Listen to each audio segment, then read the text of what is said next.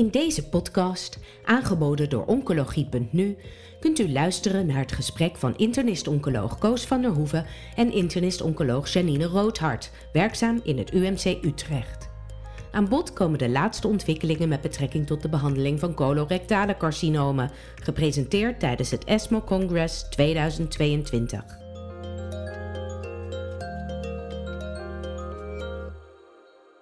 Colorectaal op ESMO 2022 in Parijs. Op de laatste dag van het congres ga ik hierover praten met dokter Janine Roodhart. Zij is internist-oncoloog in het UMC Utrecht en houdt zich vooral bezig met de behandeling van colorectaal carcinoom en doet ook veel onderzoek op dat gebied. Welkom Janine. Uh, ik wilde beginnen eigenlijk maar met de highlights, of eigenlijk met de highlight, de niche-studie preoperatief immunotherapie bij MSI-tumoren. Wat kan je daarover vertellen? Het was een groot applaus tijdens de voordracht van Miriam Chalabi. Ja, absoluut. Het was een mooie presidential uh, sessie met natuurlijk indrukwekkende resultaten. Met uh, haar terechte opmerking dat dit een watervalplot is. Um, de niche-studie richt zich op het vroeg stadium coloncarcinoom. Dus de radiologisch stadium 2-3 tumoren. En dan de microsatelliet instabiele tumoren. Dus de MSI-tumoren of deficient mismatch repair tumoren. En die heeft ze heel kortdurend behandeld met immuuntherapie. Eén gift ipilimumab, twee giften nivolumab en dan al na vijf weken opereren. Dus een hele korte inductieperiode immuuntherapie. Wat ze zag was eigenlijk, hè, ze heeft gekeken naar twee primaire eindpunten: veiligheid en ze wilde kijken naar ziektevrije overleving. Nou, die ziektevrije overleving hebben we nog niet. De veiligheid is duidelijk, hè, er waren geen grote bijwerkingen. Patiënten werden op tijd geopereerd, dus er zijn geen veiligheidsissues. Disease-free survival drie jaar moet nog volgen als co-primary endpoint. Maar wat we hebben gezien zijn de indrukwekkende pathologische responsen. Die zich hopelijk terugvertalen inderdaad in een hele mooie ziektevrije overleving. Kun je iets vertellen over die uh, responsen? Ja, wat ze zag is dat eigenlijk alle patiënten op één of twee na een major pathological response hadden. Dus hè, het was nu een set van 112 patiënten. Ja. En van die 112 had 95% een major pathological response. En 67% had echt een complete pathologische respons. Ja, nou hebben we eerder bij de ASCO hadden we zo'n presentatie over patiënten die een rectumcarcinoom hadden. En die hadden ook een voorbehandeling kortdurend met immunotherapie gehad. En dan hadden 12 van de 12 die hadden een pathologisch, pathologisch complete respons. Die werden niet geopereerd. Is in deze studie ook nog overwogen om die patiënten die goed gereageerd hadden, nu een scopie te doen en eventueel af te wachten als er geen tumor meer zichtbaar was? Ja, dat hebben ze in een niche niet gedaan, wat denk ik ook wel terecht is. Uh, de studie bij het rectumcarcinoom met dostarlimab hebben ze ook een half jaar immuuntherapie gegeven. En het rectum kennen we natuurlijk een watch-and-wait strategie. Hè. Daar hebben we een watch-and-wait programma voor. Dat is ook goed te volgen met MRI, endoscopie. Ja. ja, bij het colon is dat wel heel veel lastiger. Ja. En je zag ook in de niche-studie van die 112 patiënten hadden er 18 toch nog positieve klieren. Ja, uh, ja dat had je niet willen missen. En dat zul je eigenlijk met beeldvorming heel moeilijk achterkomen. Ja. Dus dat is de vraag of we ja, met deze uh, indrukwekkende responsen wel ook naar een watch and wait voor colon kunnen komen.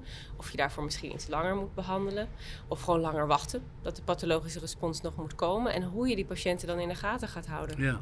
Wat zou jij doen? Ik bedoel, na vijf weken opereren, dat is eigenlijk kort. Het is kort, maar we zien eigenlijk dat het ook wel weer lang genoeg is. En het gaat er eigenlijk om, om mensen te cureren. En als je hiermee cureert, is het denk ik voldoende. Je colon sparen zou mooi zijn, maar je rectum sparen is natuurlijk veel meer waard. Dus ik denk dat we het vooral voor de overleving moeten doen. Nou, indrukwekkend voor een, een, kleine niche van de patiënt. Ook belangrijk dat je al voor de operatie weet of iemand microsatellietinstabiliteit ja, heeft. Absoluut. we zien toch dat er ook wel een beweging is naar neoadjuvant behandelen. Dus dat we ook voor het vroegstadium coloncarcinoom ja, vroeg moeten gaan kijken wat voor subtype het nou eigenlijk is. Toch maar een vraag die je misschien morgen in de spreekkamer krijgt. Een patiënt met een coloncarcinoom die zegt: uh, Gelukkig hebben ze bij mij de MSI-status al uh, bepaald. Ik wil voorafgaand aan de behandeling, uh, aan de operatie, wil ik immuuntherapie krijgen. Wat, wat is dan je antwoord? Vraag is makkelijk, maar.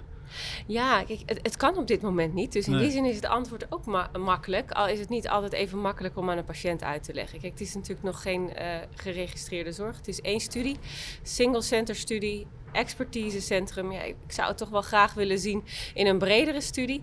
Uh, en nog wat meer kijken naar patiëntselectie. Want we weten dat deze groep ook gewoon een hele goede prognose heeft met alleen een resectie. Ja. Um, aan de andere kant is het ook maar hele korte periode immuuntherapie. Dus als je daarmee de overleving nog kan verbeteren, moet je het denk ik zeker doen. Maar het zou wel fijn zijn als we nog komen tot een selectie upfront. Wie moet je dit nou geven en hoe lang? En wat zijn dan de vervolgstappen? Ik snap het, maar als je deze strategie volgt, dan kan het nog wel een jaar of vijf duren voordat je dat eigenlijk eh, min of meer routinematig kan inzetten? Nou, er lopen internationaal ook wel initiatieven. Dus het is niet zo dat we daar heel erg op moeten wachten, denk ik. Ik denk dat, er, dat de internationale data gaan helpen. Er komt gewoon een vervolg op de niche-studie, weet ik. Dus eh, hopelijk kunnen patiënten daarin en genereert dat meer data. Um, kun je iets met kijken of je een historische controlegroep kan maken. Ik denk dat dat allemaal wel ondersteunt om wel op een veel kortere termijn uh, dit richting standaardzorg te krijgen. Nou, in ieder geval heel erg veelbelovend voor een kleine groep patiënten, maar echt een doorbraak. Uh, die MSI patiënten. Daarvan is natuurlijk al bekend dat die een goede respons op immunotherapie kunnen hebben. Dan was er een studie die ging over tweede lijns systemische behandeling bij patiënten die een gemetastaseerd colorectaal carcinoom hadden met microsatellietinstabiliteit. Daar vergeleken ze chemotherapie met immunotherapie. Wat was daar uh, de uitslag van? Ja, dat is de Samco uh, Progees 54-studie, dus een Franse studie, die in de tweede lijn avelumab heeft gerandomiseerd naar, uh, tegen chemotherapie hè, voor immuuntherapie-naïeve patiënten. Um, wat ze zagen is eigenlijk wel een beetje vergelijkbaar met de andere studies waarbij gerandomiseerd wordt met immuuntherapie en chemotherapie. Namelijk dat het verschil pas na zes maanden gemaakt wordt. De eerste zes maanden maakt het niet zo heel veel uit. Je initiële responskans is ook ongeveer gelijk.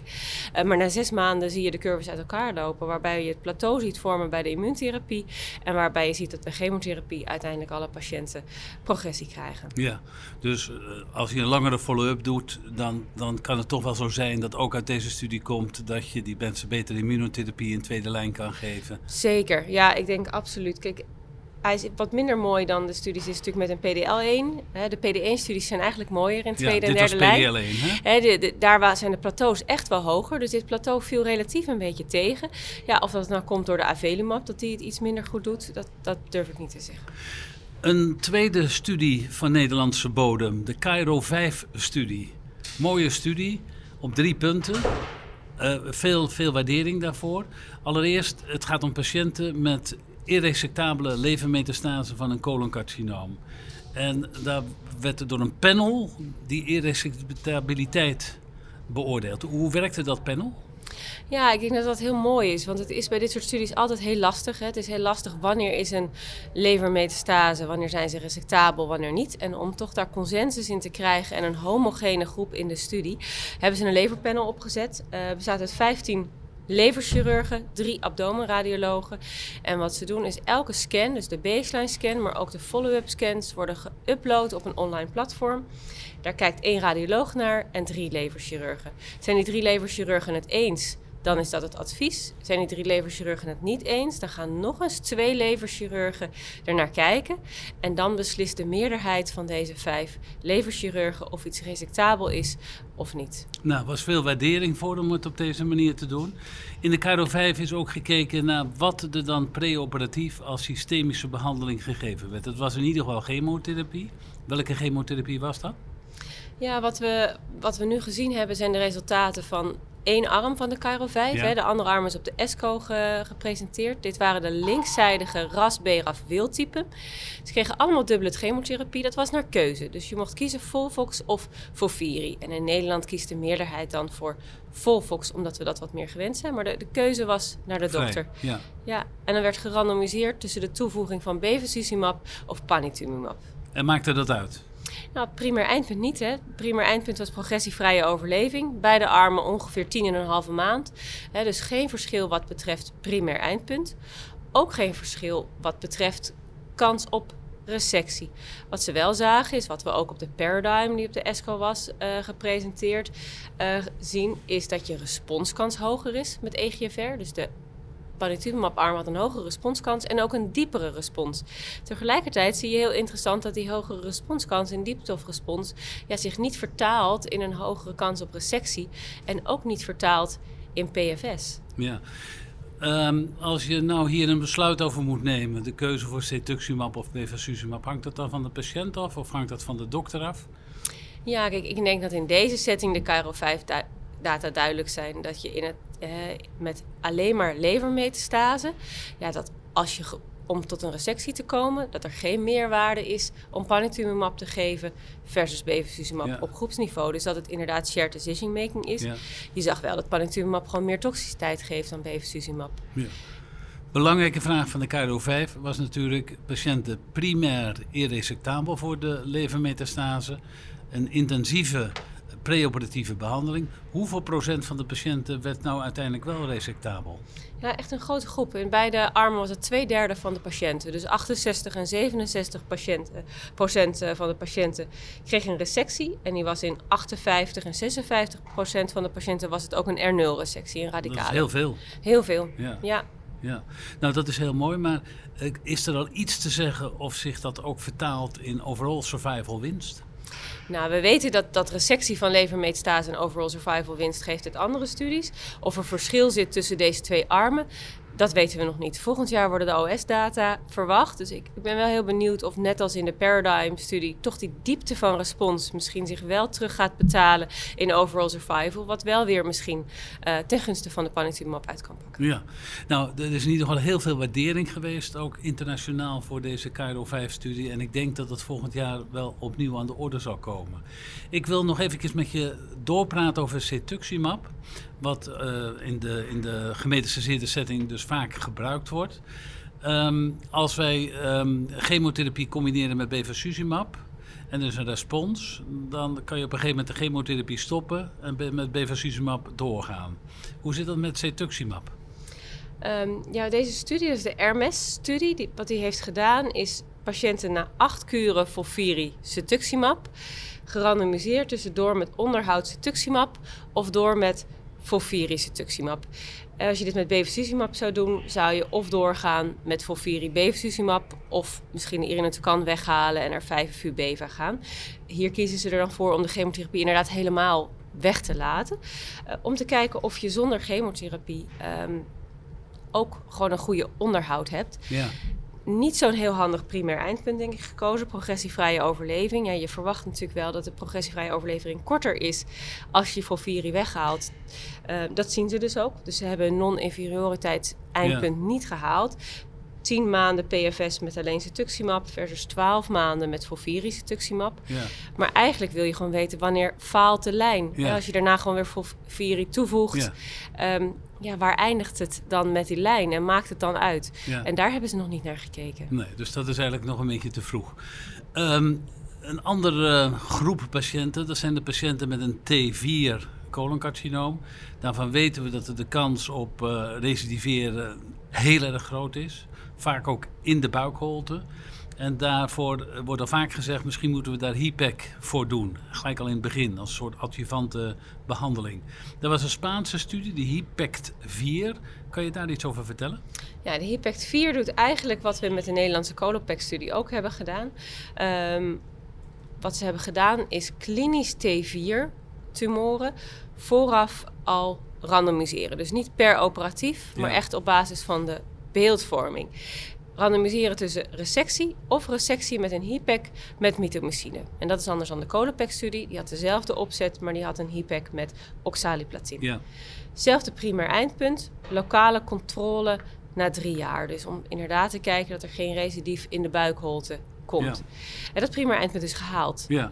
Um, was een indrukwekkend verschil met een hazard rate van 0,21 met lokale controle. Maar vervolgens zie je helemaal geen verschil op ziektevrije overleving en overall survival. Dus, dus, dat is wel heel lastig te interpreteren wat, wat deze lokale controle dan betekent. En lokale controle was op de plaats van de tumor of dat was ook de buikholte? Ook de buikholte, maar waar de Colopac heel netjes na anderhalf jaar een diagnostische laparoscopie deed om te kijken of er een recidief was, hebben zij dat niet gedaan. Dus is het puur op basis van beeldvorming of klachten. Dus het is de vraag hoe goed kun je dan dit eindpunt vaststellen en heeft dat nog invloed? Kregen die patiënten na de HIPEC ook nog adjuvante systemische behandeling? Ja. ja. Dus eh, we moeten er maar een klein beetje op wachten of dit het verschil gaat maken. Het is nog niet iets dat we in de Nederlandse praktijk nu gaan toepassen. Nee, dat verwacht ik zeker niet. Um, de KRAS-mutaties. Uh, tot voor kort eigenlijk geen behandeling mogelijk. Maar er zijn nu KRAS-mutaties waar we ook medicijnen voor hebben. Daar kunnen we gewoon een KRAS-remmer geven. Maar er bestaat ook wel eens het idee, misschien als je die KRAS nu remt, dan moet je ook een EGFR-blokker geven. Nou, maar de studies waarbij een KRAS-remmer gegeven werd met cetuximab bij de KRAS G12C. Allereerst even die KRAS G12C. Komt dat vaak voor of is dat met een klein klein groepje. Ja, bij colon is het maar een klein groepje, 3%. Hè, bij long is het een veel grotere groep, maar bij colon is het maar een klein groepje. Maar wel een heel relevant groepje. Ja, ja. Maakte het uit als je daar SIP gaf, of je dat combineerde met cetuximab, of niet? Ja, dat maakt zeker uit. En wat je ziet is dat bij beide KRAS G12C-remmers, adagrasib en satorisib, het uitmaakt of je EGFR-remming toevoegt. In de ene studie panitumumab en de andere studie cetuximab. En dat zie je bij colon eigenlijk steeds. We zien het bij de BRAF-mutanten ook. BRAF-remming alleen niet genoeg je moet EGFR erbij pakken. Um, nou, dat zie je hier eigenlijk ook. Dat als je alleen maar downstream die KRAS remt, dat je toch nog signaling hebt via die EGF-receptor. Dat er andere routes aanstaan. Dus dat bij colon die EGF-receptor remmen met daaronder dat dat toch de beste strategie lijkt. Want het was een groot verschil. Uh, als single agent doet het al best aardig. Wat zie je al mooie responsen. Maar bij de combinatie zie je eigenlijk bij alle patiënten disease control en responsen bij zo'n 40% van de patiënten. Eigenlijk wel logisch. Ja, biologisch is het uh, eigenlijk biologisch wel logisch. is het logisch. Ja. nou is dat maar een hele kleine groep patiënten. En dan, dan loop je wel een klein beetje het risico dat die heel lang moeten wachten voordat, dat, uh, voordat ze daarvan kunnen profiteren. Ja, ik denk dat het wel snel gaat. Van beide zijn nu de fase 1-2 studies uh, afgerond, waar we hier dus de updates van gezien hebben. Zijn ook al de fase 2-3 studies ongoing, ook in Nederland. Um, het wordt al toegevoegd aan chemotherapie. Het schuift al naar de tweede lijn en naar de eerste lijn. Dus er zijn echt met deze deze middelen nu gerandomiseerde fase 3 in eerste, tweede en laatste lijn als dubbele targeted. Maar wat je ook steeds meer ziet, is eigenlijk net als ook weer bij de BRAF-mutanten, dat we toegaan naar dubbele chemotherapie met dubbele targeted therapy. Ja. En ook hiervoor geldt, je moet natuurlijk wel weer weten dat patiënten deze specifieke mutatie heeft. Absoluut, dus je moet echt kijken naar de uitslagen van de moleculaire pathologie. Uh, welke rasmutatie een patiënt heeft. Um, nog een, eigenlijk een heel oud middel. Dat middel dat heeft uh, een moeilijke naam, dat heet fruquinitinib. En dat is een middel dat komt uit China. Is daar al heel lang uh, geregistreerd. Een tyrosine kinase remmer. Toch was daar nu hier bij de ESCO een, een presentatie over. Wat kan je daarvan zeggen? Ja, het is al vier jaar, uh, begreep ik, in China uh, geregistreerd op basis van een gerandomiseerde fase 3. Nooit wereldwijd overgenomen, omdat in China in die tijd verder helemaal geen angiogenese-remming gegeven werd. Dus ja, dat was niet duidelijk of dat toepasbaar was op onze patiënten, waar we natuurlijk ook al bevacizumab gewoon geven. Dus ze hebben nu een wereldwijde gerandomiseerde fase 3-studie gedaan. Ja. Groot deel ook in Europa, met denk ik een hele adequate populatie. Hè. Patiënten ja. moesten 5FU, oxaliplatin, irinotecan, bevacizumab en dan TAS 102 en of regorafenib gehad hebben. Dus echt dus alle echt standaard een derde lijn lijnen. ja. ja, en vierde lijns... Uh, meer dan derde lijn. Meer derde dan derde lijns uh, studie. Waarbij gerandomiseerd is tegenover placebo met best supportive care in beide armen. Met als primair eindpunt overall survival. Dus ik denk wel een gerandomiseerde fase 3 studie in deze setting zoals je hem hebben wilt. En was er overall survival winst? Ja, er was, uh, ze hebben een primair eindpunt gehaald. Um, het was een hazard rate van 0,66. Ja. Um, dus dat haalt in principe onze Pascal-criteria. Absoluut gezien ja, is de winst dan natuurlijk toch wel klein. Omdat de winst in de, ja, de overleving in de controlearm is ook maar klein. Dus dan haal je wel die hazard rate placebo-arm 4,8 maanden maar mediane overleving, wat natuurlijk heel kort is. 7,4 dan in de behandelarm. Ehm, dus absoluut is de winst klein, maar de hazard rate uh, die voldoet. In die laatste setting van de behandeling van patiënten, dan kijk je ook heel erg naar de bijwerkingen. Hoe is het bijwerkingprofiel van dit middel? Ja, het wordt eigenlijk heel goed verdragen. Het is denk ik wat we kennen van de, VGF-receptor tyrosine kinase remmers. Dus vooral wat hypertensie, um, wat lichte proteinurie. Maar wat opvallend was, was dat er eigenlijk geen verschil was in het voorkomen van graad 3 toxiciteit tussen de placebo-arm en de interventiearm. En dat ook in de placebo-arm zie je dan dat 50, 60 procent graad 3 toxiciteit voorkomt. Wat dus eigenlijk gewoon de ziekte wat is. Wat eigenlijk uh, symptomatische verschijnselen van de ziekte zijn. Nou, misschien dat dat uh, in, in Europa ook wel tot registratie zou kunnen leiden. Waren er nog eerder andere dingen die opgevallen waren tijdens de ESMO? Nou, ik denk dat wat ik vooral op, opvallend vond, was dat er steeds meer fase 2-studies zijn voor hele specifieke subgroepen. En we hebben het al over de KRAS G12C gehad. was ook een mooie Mountaineer-studie gericht op het HER2 coloncarcinoom ook maar 5% van de coloncarcinomen. Maar nu met tucatinib en trastuzumab weer een andere HER2-doublet die heel veelbelovend is. Ja. met hoge responskansen, ook weer rond de 40% respons groot 70% disease control rate. Heel effectief in de laatste lijn. Wat nu ook een gerandomiseerde fase 3 wordt in de eerste lijn. Ja. Uh, dus ook HER2-remming komt naar de eerste lijn voor het coloncarcinoom. Dan ook weer met een dubblet chemo. Ja. Um, hetzelfde voor de BRAF-mutanten. De breakwater-data hadden we. Ook dat gaat naar de eerste lijn met een dubbele chemotherapie. Ja, en we vallen een beetje in herhaling, maar die HER2-status die zou je dus eigenlijk ook van je patiënten moeten weten. Ja, zeker. Hè, dat al die moleculaire subgroepen 3 tot 5 procent zijn, maar consequenties hebben in de eerste lijn, ja, maakt dat je echt het hele brede moleculaire beeld nu wel moet hebben voor je eerste lijn start. Oké, nou ik denk dat dit een mooie afsluiting is van deze podcast. Dankjewel. Ja, graag gedaan. Bent u geïnteresseerd in meer podcasts? Deze zijn te vinden op de website www.oncologie.nu. Heeft u zelf een onderwerp of onderzoek dat besproken kan worden in een podcast? Mail het naar info.uitgeverij-jaap.nl